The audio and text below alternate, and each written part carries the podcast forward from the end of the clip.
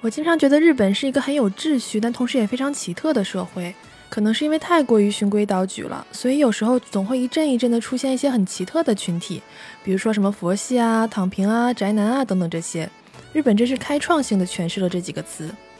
然后说最近吧，日本又出现了一个新的族群，叫做 Fire。但是这个群体本身和火没有任何关系，他们反而代表的是一种人的超低欲望，可以说是另一种形式上的躺平。只不过在废的基础上，他们倒是还干点什么。嗨，大家好，这里是旅日，我是 Tina。我是今天也没有躺平、努力打工的 Tina。我身边有挺多的日本年轻人啊，可能上学的时候还好，上上课啊、参加社团什么的，但是进入工作职场之后，确实有一部分人会跟不上节奏，会被刷下来。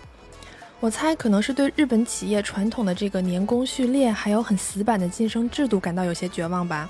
这些人对付这种传统的社会制度的方法就是 fire。fire 其实是个缩写，全称是 Financial Independence Retire Early，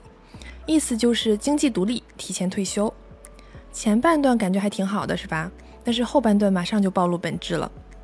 总体来说，fire 一族的人们，他们并不是完全的躺平或者干脆废一辈子，而是会依靠某种方式快速挣钱，拼命节省，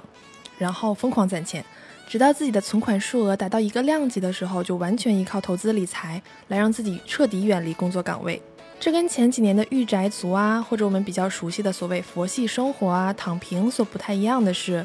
这帮人多少在人生的前半段还是集勤劳与持家两者于一身的，只不过把人生目标放得很低，理想就是能够靠理财的收益活着。所以，想要成为 fire 一族，最重要的一点就是减少无谓的花费，然后把钱都扔进理财项目里。他们会为自己设定一个退休的目标存款，就是在经过一系列的计算之后，知道自己攒够多少钱就可以完全靠利息活着了，然后退休。整套逻辑听上去没什么问题，但是细琢磨起来就会发现。Fire 族的人群最终目标就是尽可能早的离开职场，然后闲着。而且前半段的资本积累其实靠的并不是创新啊、努力拼搏等等方式，而是靠攒。他们甚至有一个数据，就是把自己的年度开销控制在总资产的百分之四以内，是不是听起来就很疯狂？所以我经常看到的 fire 一族，与其说是非常勤俭，不如说是非常的抠门儿，甚至抠门到让人感觉他们已经陷入穷困了。举个例子来说，在东京有一个做程序员的小哥，发现除了主业的工作之外，自己写的博客还挺受欢迎的，也能靠流量挣点小钱。久而久之，他在写博客方面下的功夫就远超了主业。然后，终于在攒够了几百万日元之后，开始了投资理财。通过理财的分红呢，这位程序员小哥终于可以不用上班也能生活了，而且人家还真的就攒够了一亿日元，折合六百万人民币。但是有记者去他家采访的时候，发现这和我们印象中的财务自由真的是有着天壤之别。首先，他家也不是什么豪宅，就是普通的房子，甚至连装修都是那种极其简单的，多余的家具、家用电器一概没有。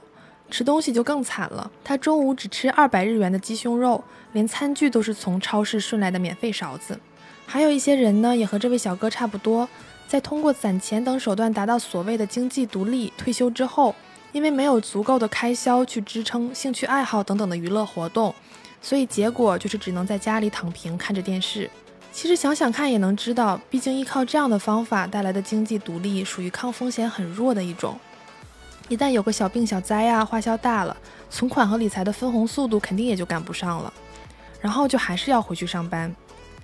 当然，很奇怪的是，这种想想就知道不太安全也很不健康的生活方式，在日本就真的在流行。甚至在书店里都能买到教你怎么做一个 fire 的书，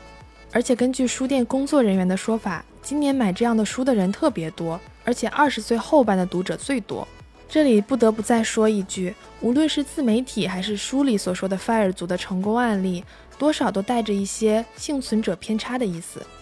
也就是说，展示出来的都是成功的，而真正成了炮灰的那些人，灰溜溜就回去工作了，我们也未必能知道。还有就是因为脱离社会所带来的孤独感、脱节等等这些问题，也都会在这些所谓 fire 一族的群体身上出现，而这些伤害到了某些阶段，可能就会变成不可逆的存在了。如果说人生圆满就是要经历各种各样的精彩体验的话，那么 fire 族这种在人生前半段没有任何的经历和享受，人生后半也只是维持生计、等着系统重启的方式，在我看来真的是差劲儿透了。感谢您收听旅日，我是缇娜。